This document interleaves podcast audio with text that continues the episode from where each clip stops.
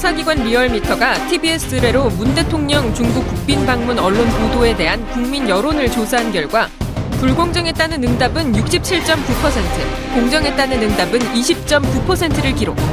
모든 지역, 연령, 지지 정당, 이념 성향에서 불공정 인식이 대다수인 것으로 나타났습니다. 문 대통령은 시진핑 중국 국가주석과의 정상회담을 위해 지난 13일부터 3박 4일간의 일정으로 중국을 국빈 방문했습니다.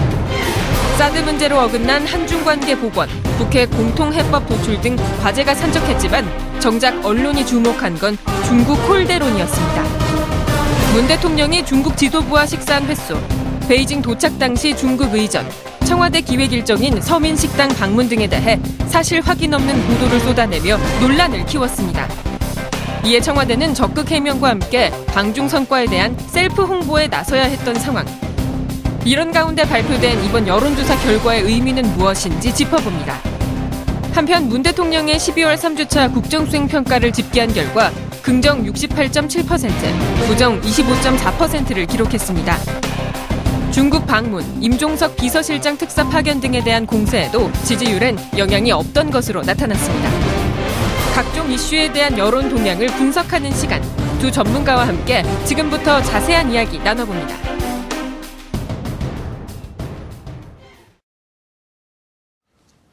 정봉주의 품격시대 두 번째 이슈 시작하겠습니다. 매주 목요일마다 TBS 의뢰로 여론조사 전문기관 리얼미터가 국정 지지율과 주요 현안에 대한 여론 동향을 알려주는 시간을 마련하고 있습니다.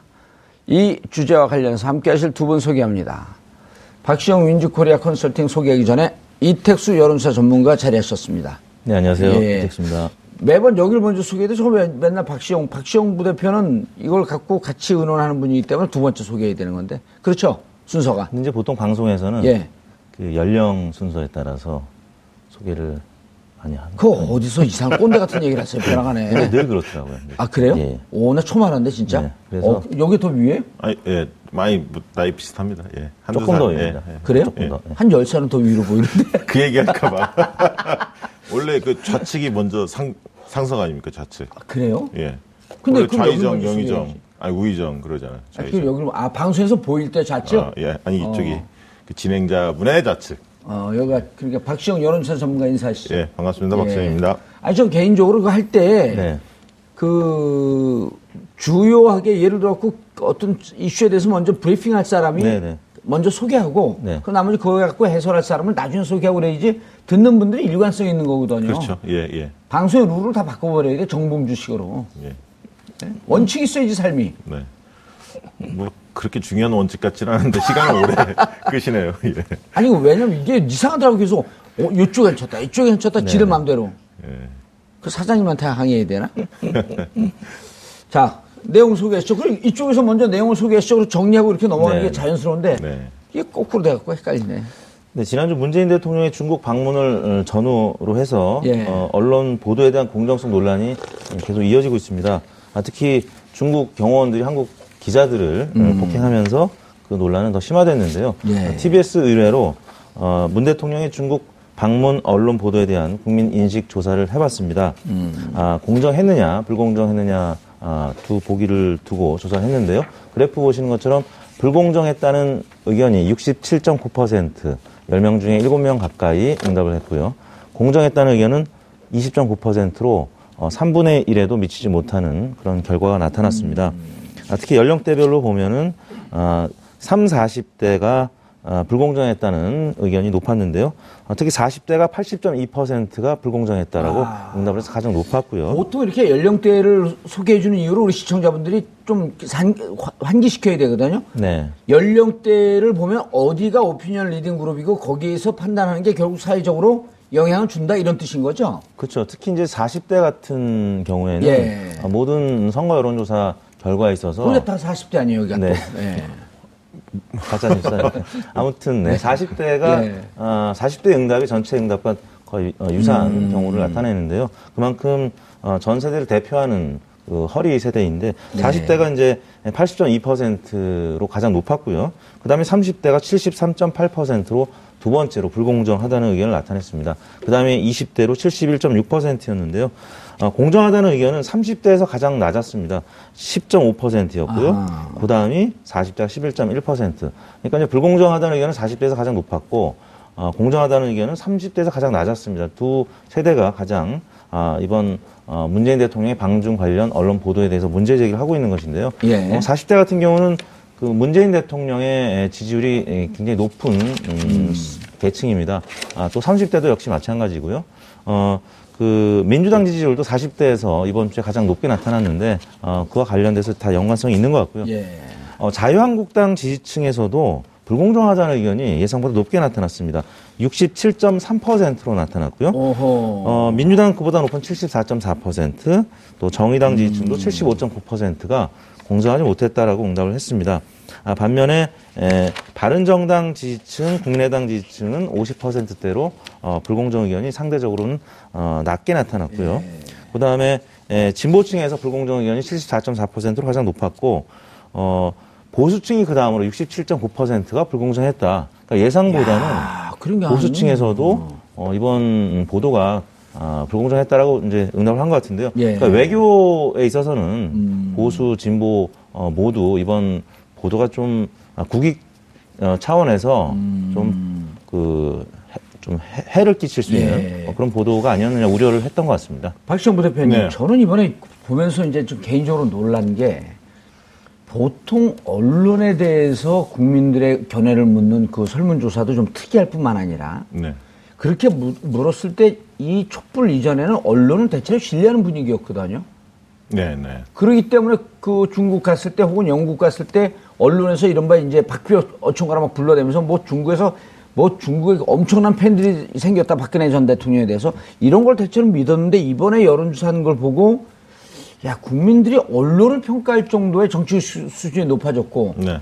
보수 진영에서도 여전히 불공정했다라고 이렇게 하는 판단이 높게 나온 걸 보면 네.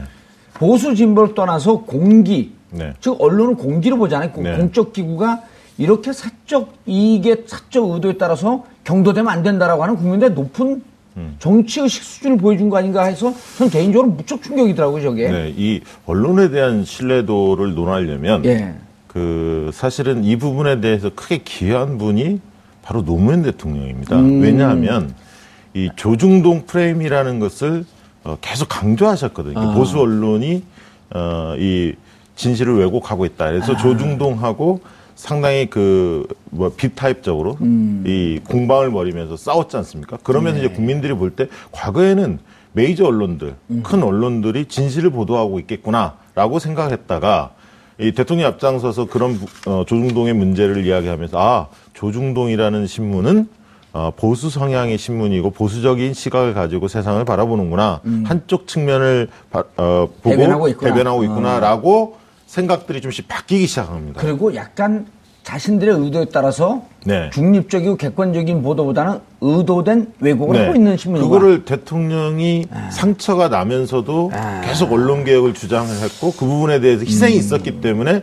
사람들이 이 네. 촛불 집회 전에도 실질적으로 이제 보수 언론이라 하는 조중동에 대한 생각들이 어, 많은 국민들 중에서 지지하는 분도 있고 음. 반대하는 분도 있지만 어쨌든 보수 언론이라는 부분들이 하나의 시장이 독특하게 형성돼 있구나 음. 우리 사회에서 그래서 진보 언론과 보수 언론은 논조가 좀 다르구나라는 것을 많은 국민들이 느끼게 했었고 촛불 집회를 경험하면서 어 그런 어떤 왜곡된 어 언론 보도에 대해서 음. 굉장히 분노했고 그런 것들이 지금 이어졌는데 이번에 재밌는 게 사실 아까 연령별로 이제 40대 얘기를 네. 했는데 지역별로 보면 수도권 특히 서울이 가장 불공정했다는 의견이 호남보다도 약간 근소하게 높습니다. 여기 보시면 호남이 대개 이제 대통령 지지층들이 많다 보니까 71.6%가 호남에서는 불공정했다라고 이야기를 하는데 음. 서울에서는 73.3%로 더 높게 나왔단 말이에요. 아. 이 얘기는 뭔 얘기냐면 주로 이 불공정하다는 여론이 온라인상에서 이게 유포가 됐거든요. 음. 그러니까 깨어있는 시민들이 대통령을 지켜줬다. 저는 이렇게 음. 보는데 이번 아. 국면 자체를 깨어있는 시민들이 온라인에서 이 홀대론 혼밥 이런 논란들 그리고 기자 폭행 음. 이런 등등에 대해서 맞대응을 하면서 진실을 알리려고 굉장히 고군분투했습니다. 사실 언론이라고 하고 있는 거대 권력에 맞서서 개미들의 그렇죠. 이 싸움이 성과를 예. 본 것이다. 예, 그런 것들에 대해서 상대적으로 민감하게 반응하는 데가 수도권이거든요, 음. 사실은. 도시에 예. 있는 젊은 층들이 많기 때문에. 그래서 그런 것들을 좀 눈여겨볼 필요가 있다라고. 예. 뭐 크진 않지만 또 서울 지역만 이 방송이 주요하게, 주요하게 나가는 품격 시대 영향도 좀 있지 않았을까 하는 생각이 드는데 왜냐하면 네. 요즘 우수근 교수가 떴어요. 아, 그런가요? 아, 지난번에 나왔던. 예. 네. 근데 그리고 이제 여, 그분이 여기서 제일 먼저 불렀어요, 우리가. 네. 그러니까 뭐 중국의 어, 얘기를 하면서 그분이 또 이제 콩시엔. 콩시엔이 네. 누구냐면 조리 부장, 부장 조리. 어, 저, 처음에 갔을 때 우리 언론에서 막 난리가 났거든요. 네. 박근혜 대통령 갔을 때 부부장 차관이 나왔는데 왜 이번에는 차관 보가 나왔냐. 네. 근데 보니까 그분이 나와서 그 얘기를 한 거예요. 무슨 얘기냐. 우다웨이가 차관, 차관인데 우다웨이가 지금 공석이다. 네. 그래서 꽁시엔이라고 하는 차관보가 대응을 하고 있기 때문에 음. 차관으로 나온 게 맞다. 하면서 팩트 폭격을 했고 쫙 정리를 해줬거든요. 네. 사실 그 전에 언론들이 다 차관보가 나왔다가 음. 난리가 났어요. 그 여기 나오고 난 다음에 그냥 네. 오, 온갖 방송에 다 팔렸지. 이 우스군 시간이 하루에 서너 개씩 뛰면서 네. 거품을 물면서 실질적으로 중국의 분위기를 전달했단 말이에요. 네. 이분을 여기서 제일 처음 모신 게 또 우리 품격 시대. 아, 네. 아, 그러다 보니까 김어준의 뉴스 공장에서도 또 많이 다뤘고. 한두 번씩 나왔고요. 네, 그러니까 이제 전체적으로 TBS가 TBS가 상당히 역할을 한 건 맞습니다. 아, 팟캐스트 또 전국구에 나왔어요. 그분. 아, 그렇습니다. 예. 예. 요즘 전국구 안 들으시나 봐. 네. 상당히 기분 나쁜데. 네.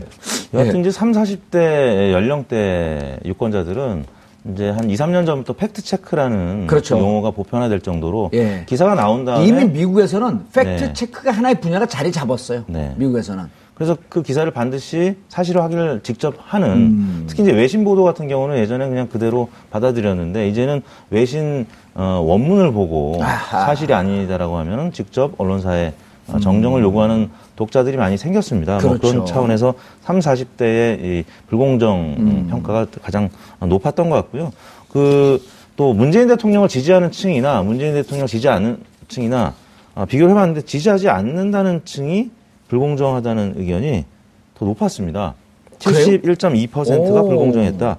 그리고 난 문재인 대통령 지지하지 않지만 네. 그러나 해외 나갔을 때 우리 대통령이 저렇게 열심히 노력하는데 네. 어떻게 이렇게 표명하고 깎아낼 수 있냐? 이건 잘못됐다. 네. 라고 하면서 철저하게 가치 중립적이지만 객관적 평가를 한 사람들이 네. 많아졌다. 그러니까 지지층에서는 68.3%가 불공정. 아... 근데 아, 비지지층은 비지지층은 71.2%가 불공정. 제대로 한 거예요? 이게 어디서 네. 조사한 거예요? 이게? 네, 리얼미터가 한 겁니다. 그러니까 진보 진보층이나 보수층이나 저, 별 네. 차이가 없었습니다. 이 사안에 대해서. 근데 좀 이상하지 않아요? 그러니까 진보층은 그런 온라인 네. 그 개미 군단들의 깨어있는 시민들이 진실을 알리는 활동, 음. 이 이중잣대를 적용하는 그 보수 언론의 편파 보도에 맞섰던 이 예. 부분이고 아까 말씀하셨듯이 보수층은 국익 외교, 국익을 중심으로 아, 보는데 역대 정권에서 늘 대통령이 정상회담이나 순방 외교를 했을 때 다 우호적으로 언론들이 보도했었고 긍정적으로 이 부분들을 조명을 했었거든요. 예. 근데 굉장히 이례적이었던 거죠. 이번 어. 사안 자체는. 아니 심지어 네. 대통령 지지율이 떨어지면 해외 순방 나가라라고 하는 얘기가 있을 정도로 그렇죠. 2, 3%에서 한 5, 많게는 5%까지 예. 올라가거든요. 예. 오죽하면 그 MB 마지막에 지지율 예. 떨어지니까 독도까지 방문했잖아요. 예.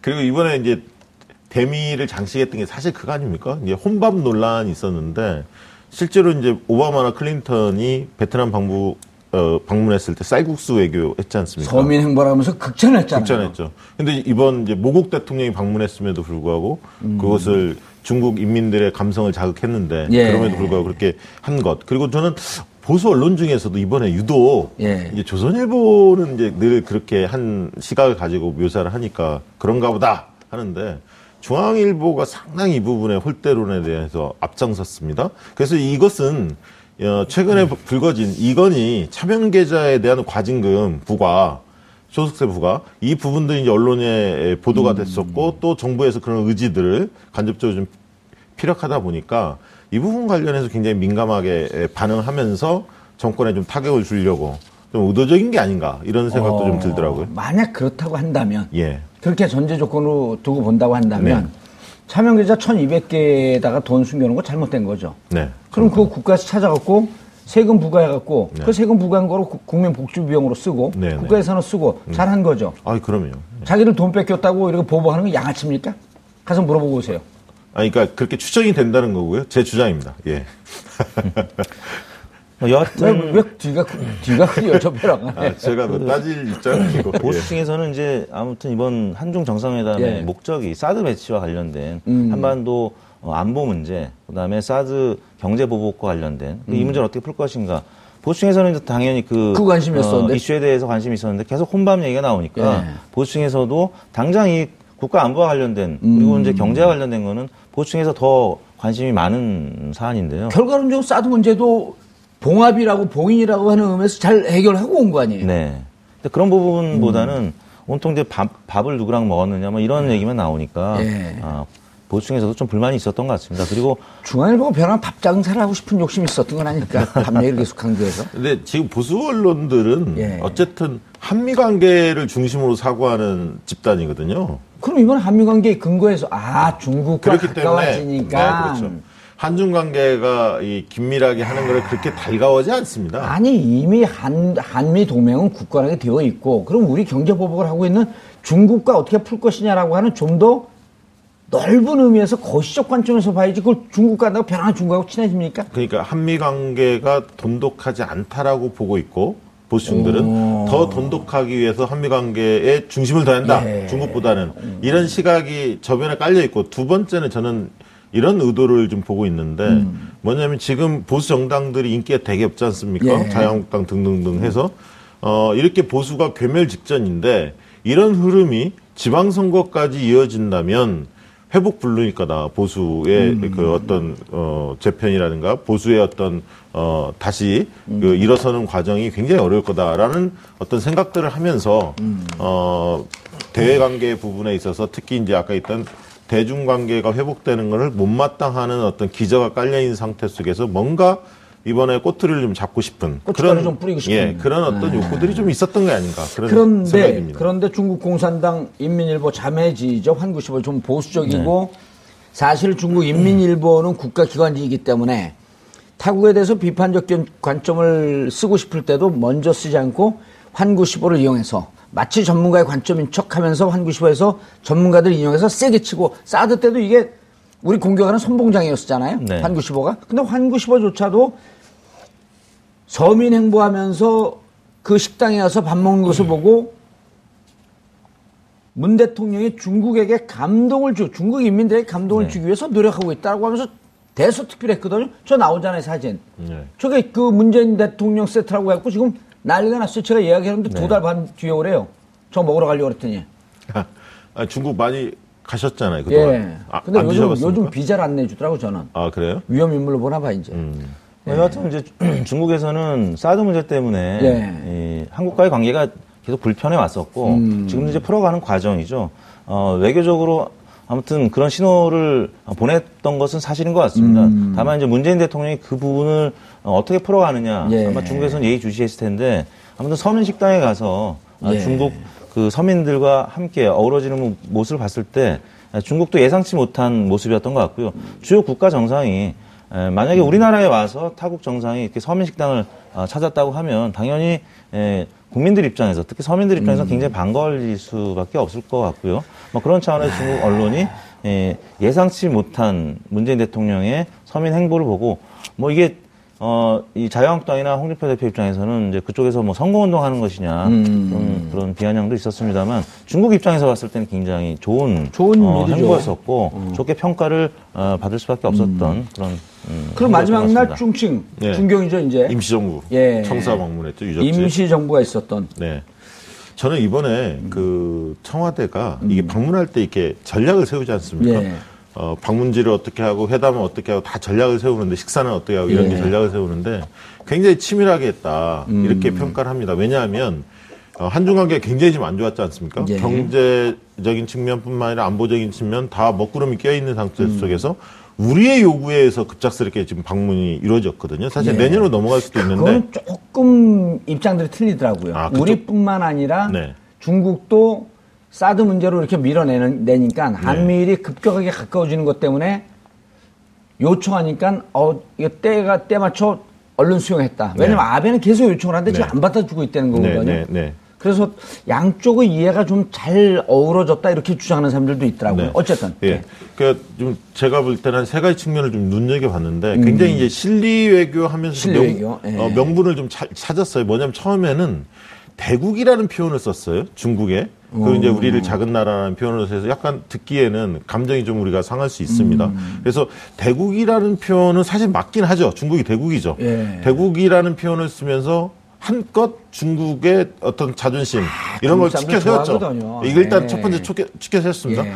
두 번째는 뭐를 했냐면 한국과 중국의 동질감 요소를 자극했어요. 그게 음. 뭐냐면 난징 대학살 80주년 그 추모를 예. 하는 데 있어서 예. 노영민 주중대사를 파견한 거 예. 아닙니까? 방문하게 했지 음. 않습니까? 음. 그러면서 그 안에서 그 대통령 메시지도 나왔고 그러면서 음. 어떤 동병상련이다. 예. 한국과 중국은 닮은 곳이 있다. 음. 일본으로부터 예. 어? 피해를 받았던 이런 동질감 요소를 자극했고 마지막에 아까 얘기했던 어, 중국 인민들을 울렸던 서민, 서민 행보, 음. 감성 행보 이세 가지가 잘 짜여졌고 음. 마지막 그 방문인 임시정부 청사를 충칭 중경에서 방문하면서 어, 3.1절 이런 논란들이 있었지 않습니까? 대한 예. 건국절 예. 논란들이 있었는데 이 부분의 쐐기를 명확히 봤고 우리의 정통성이 어디에 있는지를 음. 명확히 해줬다. 그래서 저는 실리적인 측면이나 명분적인 측면이나 두 마리 토끼를 절묘하게 음. 잘 가져갔다. 다만 이제 초기에 기자 폭행 사건이 있으면서 상당히 청와대로서는 곤혹스러웠을 거고 음. 상당히 어려운 국면들이 계속 됐는데 그러면서 어떤 문재인 지지층들이 보였던 예, 반응들에 대해서 감론을 목도 많았습니다. 음. 왜냐하면 기자들이 홀대론을 전면에 깔면서 그 문제가 터지다 보니까 네. 논란들이 좀 많았는데 어쨌든 그런 우여곡절을 겪었고 어 종국적으로 본다면 어 사드 문제를 정상회담에서 직접적으로 언급하지 않으면서도 음. 그 그것을 피해 피해 가면서 네. 얻을 건 다 얻은 한반도 평화를 구축하고 경제 국면도 제재 이전으로 예. 다시 정상 관계를 어, 만들었다는 것 측면에서는 대단히 잘했. 그러니까 시진핑도 한국 역사나 한국에 대해서 관심을 많이 갖고 양국 간의 관계를 좀 개선하고 정상화시키려고 해야 될 그 기미가 보이는 게 그 전에 박근혜 전 대통령이 갔을 때 건국절 논란이 네. 한, 창일때 시진핑 주석이 그런 얘기를 했단 말이에요. 물을 먹을 때는 그 물이 어디에서 온지 근원을 알아야 한다. 음. 그리고 여기 그 임시정부를 만들어서 많은 독립운동을 해서 노력을 했고 우리도 많이 도왔다. 그러니까 당신들이 지금 건국절이라고 하면서 48년을 당신들 나라의 그 기원이라고 건국한 날이라고 하는데 그건 물의 근원이 아니다. 네. 라고 하면서 되게 가르쳤단 말이야. 창피하게. 네. 그런데 이번에 문재인 대통령 상대적으로 중층에 가서 임시정부의 뿌리, 우리가 뿌리가 임시정부에 있고 그리고 그것을 도왔던 또 중국에 대한 간접적 감사함도 표현을 했고. 네. 이런 자대 제대로 한거 아니에요?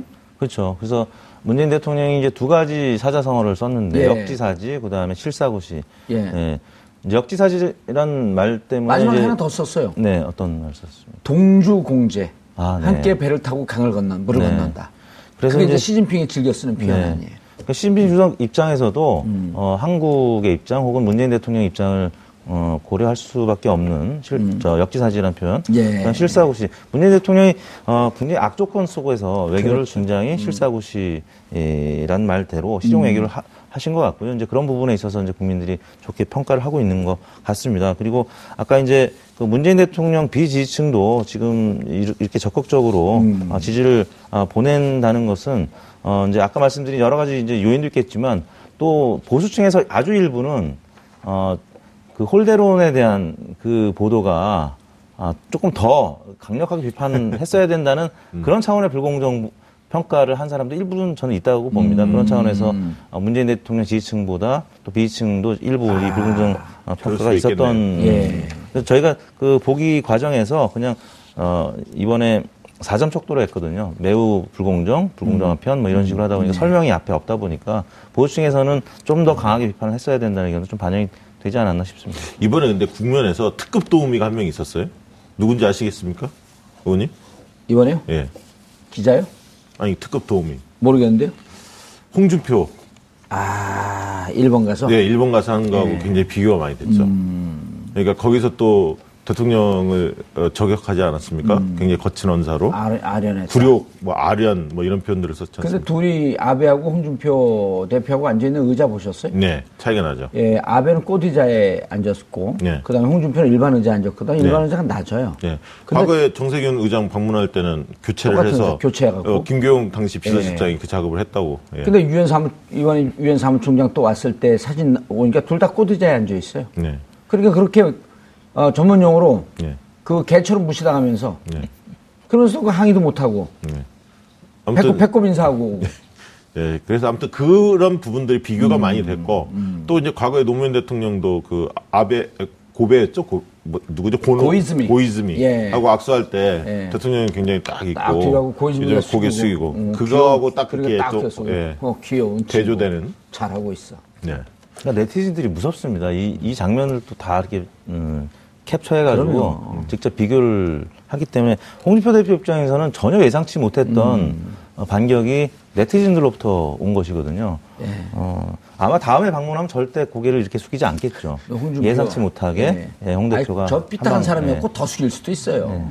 네. 문재인 대통령을 만나도 그 정도 인사할 용의가 있다. 뭐 이런 오. 얘기를 했는데, 어, 그건 다음에 이제 그 회담을 할 때 두고 봐야 될 것 같습니다. 예. 회담도 일대1 회담 안 한다고 안 만나준다 그런 그 정도 인사할까요? 자, 어, 다음 어, 조상관 없나요? 예, 이제 대통령 지도 보시면 예. 될것 네, 문재인 대통령 지지율이 어, 이번 주 어, 0.1%포인트 높은 수치 68.7%를 기록해서 최근 3주간의 하락세를 예. 멈췄습니다. 부정평가도 어, 약간입니다만 0.3%포인트 하락한 25.4%를 기록했는데요. 어, 문재인 대통령 지지율이 이제 주초에는 그런 홀대론 뭐 등등 해가지고 어, 좀 그 지난주보다는 약세로 출발을 했는데 예, 화요일 날은 좀 어, 소폭 올랐다가 또 어제는 임종석 실장의 중동 방문 관련해서 아, 국회 법사위에서 굉장히 또 논란이 있었습니다. 그리고 강경화 아, 장관이 혼쭐이 났는데요. 아무튼 그 어, 문제 때문에 또 어제는 소폭 어, 약세를 보였는데 아무튼 3주간의 이 하락세는 멈춰졌습니다. 이 어, 결국에는 이제 어, 콘크리트 지지층이라고 하는 뭐 70% 가까운 문재인 대통령 지지층이 예, 중국의 홀대론까지 예, 방금 소개해드린 여론조사 결과처럼 어, 어떻게 보면 막아주면서 음. 어, 대통령 지지율도 어, 3주간 음, 하락했던 하락세를 어, 막아준 것 같습니다. 어, 그리고 이제 그 어, 민주당 지지율은 이제 지난주에 예, 음. 좀 많이 반등을 했었는데 이번 주에는 0.8%포인트 하락한 51.1%를 어, 기록을 해서 예, 어, 뭐 약간, 네, 약간 내려갔습니다만 뭐 51% 어, 다른 정당들과 비교하면 상당히 격차가 큰 어, 지지율을 유지했고요. 예. 네. 아무튼 문재인 대통령 음, 지지율이 이제 어, 지금 생각보다는 굉장히 견고한 수치를 계속 이어가고 있는데요. 어, 이제 그 그래프에서는 다른 야당 지지율이 나타나고 있는데요.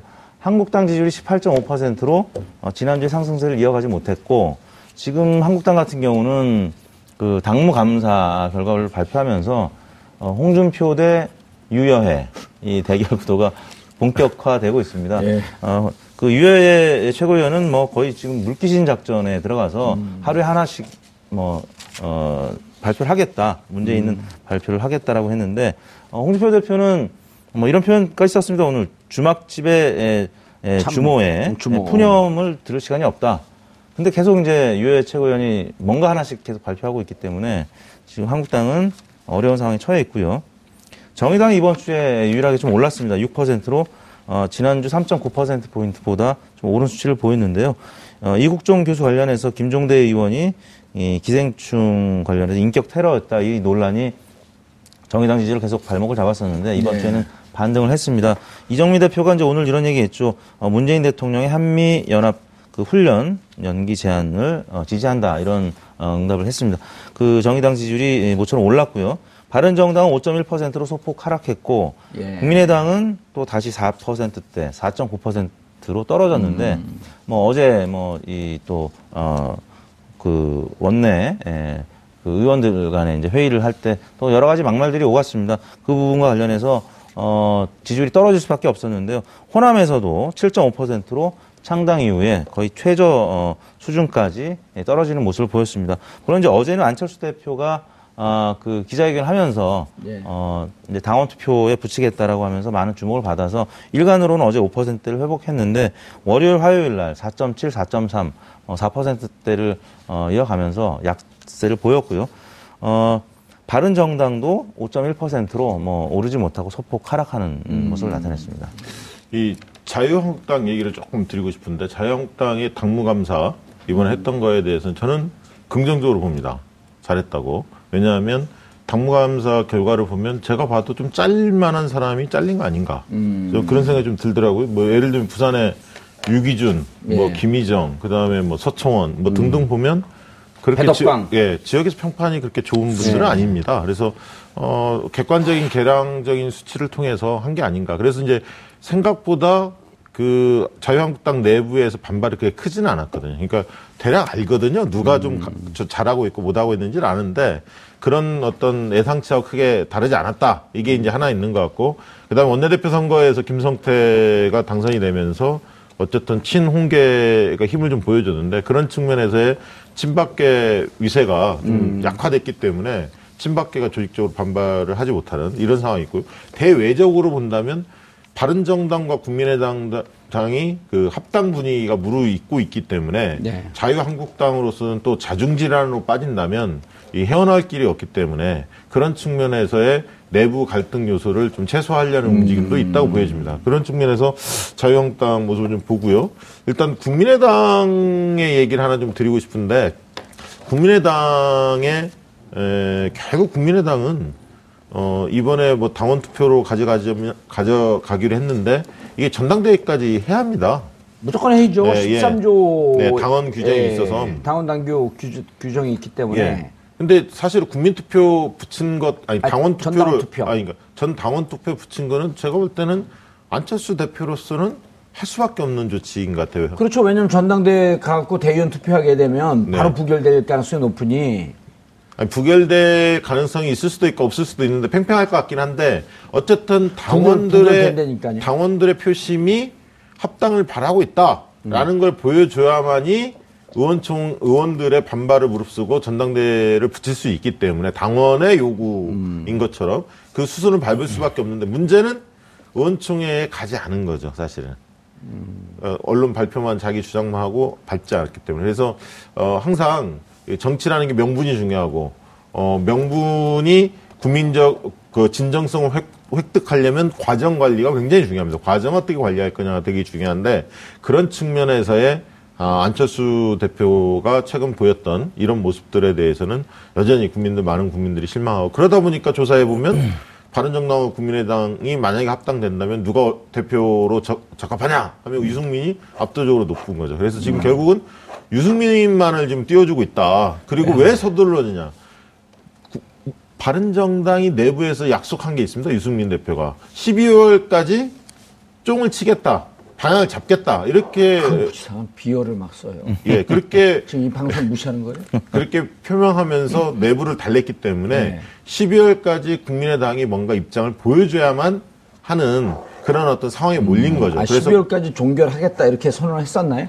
12월까지 방향을 결정하겠다라고 음. 바른정당 그 대표 나올 때 약속을 했죠. 예. 그래서 상황을 좀 보는 거고 그렇기 때문에 지금 바른정당 아니 국민의당이 안철수 대표가 속도를 낼 수밖에 없는 상황이 몰렸던 거죠. 국민의당 안철수 대표 입장에서는 어떻게 할 수 없는 코너에 몰린 듯한 형국이네요. 그렇죠. 이미 음. 대선 시계로 본다면 그쪽으로 갈 수밖에 없는 거고 음. 이미 방향은 정해졌고 예. 속도를 빨리 내지 않으면 바른 정당과 합당도 만만치 않기 때문에 속도를 낼 수밖에 당원 투표라는 단계를 거친 거는 이제 전당대회를 이제 그 합당에 반대하는 음, 쪽에서 어, 물리력으로 실력 저지할 가능성이 높기 때문에 예, 굉장히 실적으로 전당대회를 갖고 가기가 좀 어려웠을 수 있다고 봅니다. 그래서 일단 당원 투표를 통해서 당원들이 어, 합당에 찬성한다는 모습을 일단 확인을 하고 그 다음에 전당대회로 가려고 했던 것이 아닌가 싶고요. 어, 한국당 이제 내부 문제를 다시 한번 언급을 하면은 어제 제가 한국당의 당무 감사실장을 저녁 때 우연히 만났는데요. 음. 물어봤습니다. 홍주표 대표가 내일 대법원 음. 판결이 있습니다. 그리고 아. 그 며칠 전에 바로 당무 감사 결과가 나오면서 어떻게 보면 절묘한 그 타이밍 어, 선정이었는데요. 음. 어, 만약에 이제 대법원 판결에서 내일 무죄가 나오면은 음. 어, 홍주표 대표가 면죄부를 받게 되고 어, 본인의 지지율도 올라가고 당 지지율도 올라갈 수밖에 없습니다. 그리고 지금 당무감사 결과와 관련된 여러 가지 내용, 부작용들이 대거, 한 번에 그냥 시켜갈 수가 있거든요. 근데 음. 제가 그 관련한 내용을 좀 물어봤더니 홍표 대표도 이제 당무감사 의 결과를 실질적으로 전혀 알지 못했고 아, 시점 자체도 홍준표 대표 쪽에서 정한 게 아니라 이쪽 당무 감사 하는 쪽에서 시점을 정해서 했다고 하더라고요. 굉장히 믿을 만한 그 소식통이거든요. 그래서 제가 이제 그 부분 관련해서 홍 대표가 워낙 이제 바둑을 잘 두고 고단수기 때문에 그 당무 감사 결과도 시점을 그렇게 선택한 것이 아닌가 봤는데 그건 아니었더라고요. 그래서 음. 뭐 일단 내일 정치적이거나 그 전략적, 정략적, 정무적으로 이용한 건 아니었다. 아니었다. 그리고 굉장히 음. 공정하게 평가를 했다라고 음. 하고 실질적으로 어, 또 조직 관리를 못했던 분들이 이제 이번에 배제가 됐기 때문에 당사에 생각보다는 그 저항하는 어, 지지층이 많이 몰리지는 않았습니다. 오. 물론 이제 당무감사에 억울하게 포함된 분들도 이, 물론 있겠죠. 이제 그런 부분들은 어차피 이제 총선이 2년이 남았기 때문에 음. 또 조직 관리 잘해서 어, 해명을 하면 될 거고요. 일부 전직 의원은 또 탈당한 분도 계십니다. 손범규 전 의원은 뭐 탈당기를 제출했다고 하는데요. 아무튼 억울한 분들은 손범규요? 그 고양시에 예, 국회의원을 네. 했던 네. 아 그분은 어 이제 아, 박근혜 전 대통령을 변호했던 예, 변호인단에 예, 예, 포함됐었죠. 예, 맞아요, 맞아요. 네. 우 거기 정재호 의원하고 예. 예, 네. 경합을 했던. 예. 그래서 거칠게 이제 반응했던 분과는 달리 손 전 의원은 유아 의원하고 예. 아 네, 그냥 쿨하게 나갔다고 이제 하는데 탈당계 제출을 하고 뭐 여하튼 내일 이제 대법원 판결 홍준표 대표가 무죄가 될 것이냐 유죄가 될 것이냐는 음. 향후 보수 정당 한국당과 또 바른정당, 국민의당 여러 보수 정당에 음. 영향을 미칠 굉장히 중요한 사안이라고 할 수 있겠습니다. 하나만 더 얘기하면 정치권의 움직임은 어때요? 홍준표 대표는 어떻게 예측해요? 네. 어, 일단 한국당 내부의 의견은 제가 객관적이라서 이제 판단을 유보하고요. 근데 다만 바른정당이나 국민의당 관계자들 들어오면 무죄 가능성이 조금 더 높지 않겠느냐라고 보는 시각이 음. 더 많은 것 같습니다. 그 한 가지 중요한 포인트가 국민의당의 이 내분 과정에서 누가 뛰쳐나갈 거냐가 굉장히 중요합니다. 사실은. 그렇죠. 왜냐하면 음, 네가 비례, 와인데. 예, 비례대표 때문에 그런 거예요. 음. 비례대표가 열세 분인가요? 그 네. 내외에 있을 겁니다. 비례대표. 근데 이게 만약에 어, 안철수 대표가 당을 그대로 합당을 추인하는 쪽으로 가면 호남계 의원들이 뛰쳐나가야 하는데 네. 이게 20명을 넘기가 만만치 않습니다. 사실은. 그렇죠. 왜냐하면 그, 그분들이 독자적으로 원내 교섭단체를 구성하기가 쉽지 않거든요. 비례대표가 좀 확보가 돼야 합니다. 근데 어, 만약에 안철수 대표가 그 전당대회에서 거부가 돼서 만약에 뛰쳐나가는 형국이 된다면 비례대표 중에서 상당수는 또 국민의당이 남을 가능성이 많거든요. 그래서 비례대표를 유심히 볼 필요가 있다. 근데 양쪽이 이제 합의원이라고 하는 그 평론가들은 쓰던데, 어, 예를 들어 그 민주당, 그러니까 그 호남 지역에 지역구를 두고 있는 의원들이 많고, 상대적으로 안철수를 쫓아가겠다라고 하는 의원들이 적고 근데 비례가 대부분이라고 한다면 당에서 출당을 시키는 과정을 거쳐주면 그러면 좋은데 그렇게 한 적이 없지 않습니까 지금까지 예를 들면 지금 자유한국당의 김연아 의원 같은 경우 예. 바른정당에 가고 싶어도 출당 안 시켜주잖아요 아니 근데 그거를 양측이 합의하면, 서 해주게 되면 이제 이게 합의위원. 근데 그, 이제 근데 이미 예. 이거는 감정이 루비콘강을 건너서 네. 법적으로까지 갔다는 거거든요. 네. 네. 그렇죠. 왜냐하면 돈 갖고 싸워 머리 끄댕이 짚고 싸워 네. 이제 뭐 갈 때까지 갔으니까 그렇게는 절대 안 해준다. 그렇죠. 다만 나가라. 니네 나가고 네. 싶으면. 네. 네. 그리고 만약에 비례대표가 나가려면 배지 띄고 나가면 후순위로 또 새로운 분이 아... 어, 비례대표가 되기 때문에 그냥 당을 해체해버리면 되는데 근데 또 다 그 전당대회를 다 해야 되는 거 아니에요? 그러려면. 음. 여하튼 오늘 이제 당무위원회가 뭐한 70여 명 이제 음. 모여서 그 당무위원회에 결과가 나오면 이제 당원 투표를 하게 되는데 당무위원회부터 아마 지금 하고 있을 것 같기도 한데요. 음. 당무위원회부터 실력 저지를 한다고 하니까 오늘 저녁 뉴스에 아마 또 이렇게 물리적 충돌이 있는 그 광경이 나올 가능성도 음. 있거든요. 뭐 합의위원은 뭐 지금은 이미 물 건너간 예, 얘기 같습니다. 현실적으로 물 건너갔다. 야, 그럼 이제 어쨌든 호남 그 원로 의원들. 네. 중진. 중진들. 음. 그분은 이제 또, 요 와중에 또 추미애 대표가 세게 얘기했어. 오합지졸이라고. 아니, 당연히 지금 민주당의 지지도가 그렇게 높은데. 예, 그리고 이미 민주당 그. 받을 수가 없죠. 원외 지역위원장들이 탄탄하게 다 버티고 네, 있잖아요. 그렇습니다. 예, 그렇습니다. 들어갖고 그분들 밀어내고 거기다 자리 줄 수도 없는 거고. 네. 그리고 지금 이 호남의 의원들이 음. 과거 2015년에 보게 되면 다 컷오프 대상이었잖아요, 대부분이. 그렇죠. 네, 그분들이 네, 많이 예. 국민의당으로 갔죠. 그러니까 만약에 원내대표를 구성할 정도가 20명 확보한다면 음. 이야기는 달라집니다. 그렇죠. 그런데 예. 그렇지 않을 경우에는 어, 낙동강 오리알 될 가능성이 알겠습니다. 두 분 수고하셨습니다. 인사하시고요. 네, 감사합니다. 예. 12월 21일 목요일 정봉주 품격시대 마치겠습니다. 감사합니다.